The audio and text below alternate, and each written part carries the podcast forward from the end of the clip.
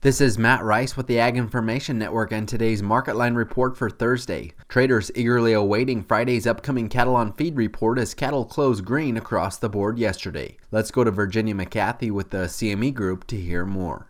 Today in the livestock market, cattle was steady. Those markets are stalled ahead of the cattle on feed report coming up this Friday. The April uh, futures did have a dollar and a quarter range, which is relatively small considering where we've been.